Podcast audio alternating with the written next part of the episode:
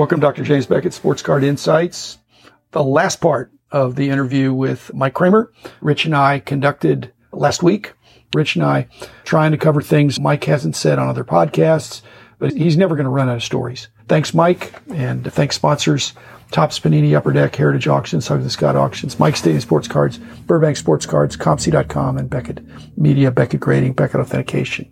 As I joked in the last episode, Pacific probably would have been a, a sponsor because I, I, knew Mike and uh, we, had, we had a good rapport and I liked what he was doing. But, and he was the underdog of the card manufacturers, but used that position to take the industry with his creativity to new heights. So thanks everybody. This is the last part and here it is. I remember the first time I met you and we were kindred spirits of, of sorts. I don't think I was as entrepreneurial as you were at that time. But now I look back at some of the life decisions I made. And at the time, they seemed risky to the other people. Now they can look back and say, yeah, that was a no brainer. Yeah, you should have done that. And then I know you get the same thing. It makes it look like, of course you did that. But it wasn't, of course, back in real time when it was happening. Mm-hmm. The name of my book is Cramer's Choice. A lot of people have thought that's the tie in to the card that we made, name that. And it is somewhat, but the book is really about the choices I made and how I got where I got by making the right choices. Some of the choices are spelled out. You might call them risks, but yeah, they were the choices I made to get me where I wanted to be. You're in the same situation. Sometimes people think, actually, this Beckett is a real person or Cramer is a real person. For purposes of some people, you're not Mike Cramer, you're Mike Pacific. You know, they don't think that you're a person that started a company at a pretty young age and grew it and enjoyed it and helped uh, shape it and form it and take it to new levels and then step off the merry-go-round. I think we both stepped off the merry-go-round at very similar times because I think you sold out in 05 ish. Fall of 04. I was late 04, early 05 was me too. I had something to retire to, not just to retire from. And it sounds like you're very similar in that respect. And I got margin back. I got a new lease on life and I'm really enjoying where I am. It's a lot less pressure. I didn't have cancer, but I had a heart attack. That gives you a wake up call to think, how do I want to spend the rest of my life? What do I want to do, I want to do that's meaningful. And that's what I did. I just stepped back and started having fun and doing other things besides working. And, and I spell out in the book how the elephants dropped, jumped off my shoulders. People don't realize guys in our position are, yes, running a company, but there's a lot of pressure. We never got to go away from work. You're always working. Even if you're home sleeping, you're working. And you might have a day off, but you're still working because back then we had a pager and later on cell phone and the thing never quit. And so only guys in our position have that knowledge of how that pressure can be on you all the time. There's pressure even from making good decisions. Even the good choices that you made to expand your business made more work for you. And even though you had great people, there's a stress of having success. Of the, there's also a growing. stress of making decisions that are impacting. Uh, what did you say? 183 people is our high watermark at Beckett for the number of employees. Mike, however many employees you had at your peak. We so had 240 back at the peak. And that's a lot of people. Every so time you make a decision, you're not just impacting one person. Both of you are impacting thousands of lives. Mm-hmm. The most fun was when we had less than 50 people. Everybody could know everybody. You weren't worried about job titles as much. Everybody pitched in. I don't know if Rich, if you got in under that, but you probably were in the I was number 54. Then it's the first 54, then, Mike, are the really crucial ones. But that was more fun because they really knew everybody. I agree with you. I always got the sense that you did, as we did, promoted from within, a lot of upward mobility within the people that were hired in, regardless of what they were hired in for. They were assisted if they wanted to have get a better job or get trained on something. And we had a lot of people that worked their way up. It wasn't necessarily a career ladder, but we wanted to promote from within as much as mm-hmm. possible. I put in a system of eight managers who managed the various areas of the company, departments basically. They hired their own people.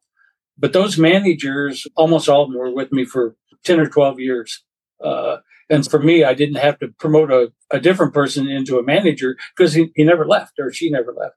And so that was a great advantage. And then they hired their people that worked uh, with them, like the media department, the guys that wrote the copy for the cards, changed out sometimes, and we hired a new one and hired more as we did more baseball and more hockey. But my manager people stayed with me a long time. You also had family members working with you.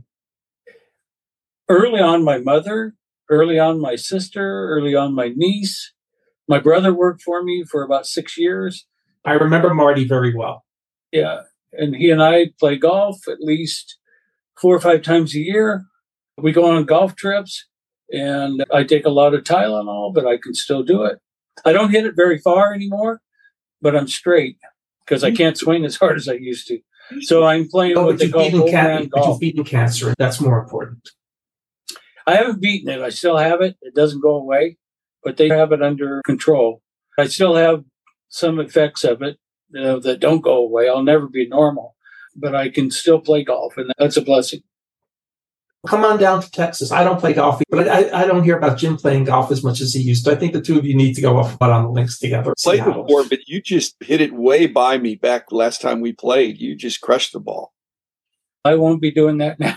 I, I, can hit it two two to two twenty five. Okay, but it's usually down the middle. And then I bought senior graphite shafts, and they give you a little more whip, and so I can take my graphite shaft and I can get on or around the green.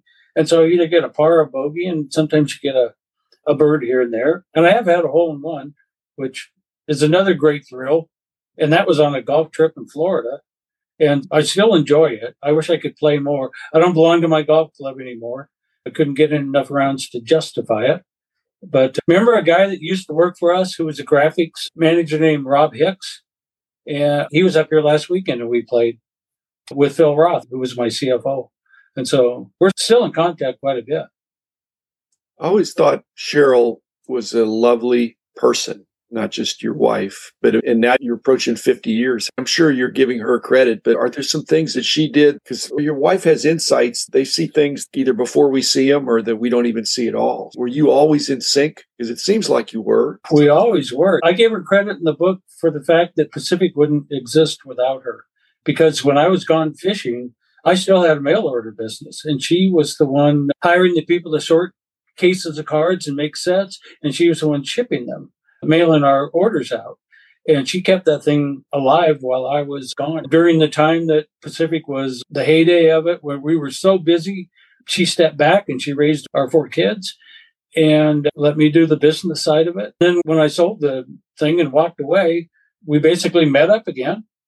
And we've had some of our best 20 years afterwards where we got to finally do the traveling and fun things when I was working obviously I was a workaholic and I didn't have uh, too much time for us to go off and do vacations, although we did one every year to, to Hawaii during the time uh, I was working. And when the book landed in my hands last week, when I got the first one, she said, Mike, you're back at it. You're working again. and I said, I probably have. And she goes, You're never going to quit. When you find something you want to do, you're going to keep going. You're Good working on promoting your book, and that's perfectly fine yeah, it's been fun promoting it and the reception. And uh, I still remember some of the instincts I had on how to market things and promote things. And they've all fallen back in place. I'm not close to finished with the marketing part of it. I think I got a lot more room out there for me to let people know that the book exists. Are you going to be at the National this in Cleveland? Thinking about it, and I brought it up to my wife, and uh, I don't know exactly how to go about doing that. I'm going to have a bunch of tests in November to see where I'm at with this cancer thing because it does come back. And so if I'm healthy enough to do that, and if I can figure out how to do it, in other words, do I buy a table? Do I set up over here or how it works? Then I think it's a good opportunity for me. Well, I know the Nationals basically sold out of tables, but there's always some way in. You're a celebrity. Right. How do I end up at a tables signing books? Heritage or Goldin, any of these major auctioneers that are trying to draw people to their area, you'd be a, a great draw. That's a good idea. Those guys. You'd be there on Friday afternoon or something and signing books and meet and greet. I did something like that last year. At, well, yeah, Jim, I heard it was Saturday afternoon, and I heard it was a big hit at the Beckett booth. Yeah, in fact, uh, we you could be at the Beckett booth if you wanted to. I I could probably twist some arms there. I hope. I did interview with Al Meer for Beckett Hockey, okay. and so that's a great idea because I'm just saying at the national, you shouldn't worry about any logistics. You just show up and you have maybe your someplace. But the evening, there's some nice dinners and functions. I'm making it more social. I'm messing around with cards in the day, but I'm visiting with people, and it ought to be on your terms, Mike. You've mm-hmm. certainly earned that. I, I just think if you go one year, you're going to want to keep going every year because it's all the fun without the hassle if you don't have an entourage. I don't have to worry about a corporate booth or an armed guard walking around with card soup deals anymore. But you got to take care of your health. That's a great idea because I looked into it a little bit and realized that I don't know how you could ever get a table there. And I didn't really want a table. But uh, signing at the Beckett booth or one of those others, I appreciate that. And Topps should make a card of you. They really should.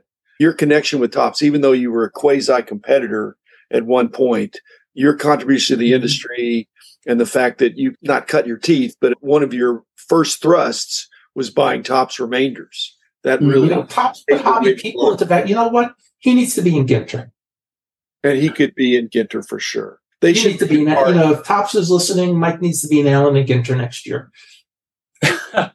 There's a great story in my book because I played golf with uh, Sy Berger, and we decided that Pacific was a stepchild of Topps. You'll have to read that in the book. yeah. Like you said, the distance of time makes people forget all but the really good stuff, it seems, because toward the last couple of years of you running Pacific, I think some of the leagues and players associations made life difficult for you. The, well, you five, NFL came up to you and said, basically, your license is done.